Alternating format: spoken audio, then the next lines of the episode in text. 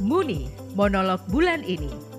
Mungkin hanya asal bunyi, tapi intensi kami ingin berbagi.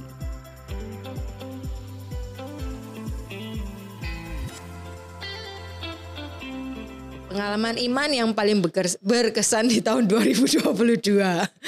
ya, uh, selama tahun 2022 ini tuh aku mengawali dengan semangat gitu loh. Semangat misalnya kalau terkait dengan kerjaan kan ini tentang ekaristi, bahan-bahan pendalamannya. Aku merasa seneng banget karena oh pada akhirnya uh, apa ya mungkin bisa dikatakan impian beberapa tahun yang lalu gitu untuk semakin membuat atau mengenalkan uh, mulai dari anak-anak muda, remaja, biar untuk semakin kenal karis itu kejadian gitu loh. Karena beberapa tahun lalu pernah ikut komunitas yang benar-benar bisa membuat kemasan mengenal karis itu bisa apik banget dulu dan bersyukurnya di situ.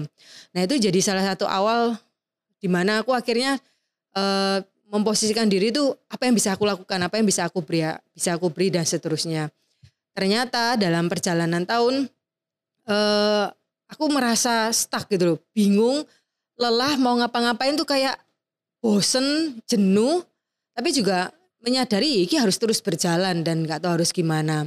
Sampai akhirnya uh, aku ikut doa bersama, aku lupa ya di kelompok apa gitu. Sebetulnya aku ya sudah jarang banget ikut kegiatan itu, tapi ya weslah aku ikut gitu. Ternyata lewat doa bersama itu, aku merasa Tuhan itu mengingatkan aku lagi untuk uh, menyadari bahwa aku tuh juga perlu untuk diberi. Jadi ketika aku mendengarkan sharing dari teman-teman, lalu ketika mendengarkan apa ya renungan dari orang lain, aku merasa kayak benar-benar disegarkan. Padahal sharingnya teman-teman maupun renungan teman-teman tuh yo sederhana banget, bukan sing kayak wah gini gini gini enggak, tapi sangat sederhana. Cuma aku ngerasa tuh kena banget gitu loh.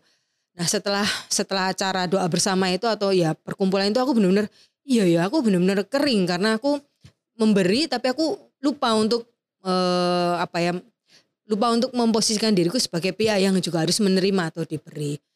Nah, uh, jadi ya beberapa waktu kemudian ya lebih banyak untuk uh, satu sisi ya berusaha untuk terus melakukan yang terbaik, tapi sisi lain juga uh, ngikut apa atau membaca apa yang benar-benar itu tadi e, mencari Tuhan lewat cerita-cerita orang lain. Jadi itu pengalaman imanku. E, itu saja aku bercerita semoga suka.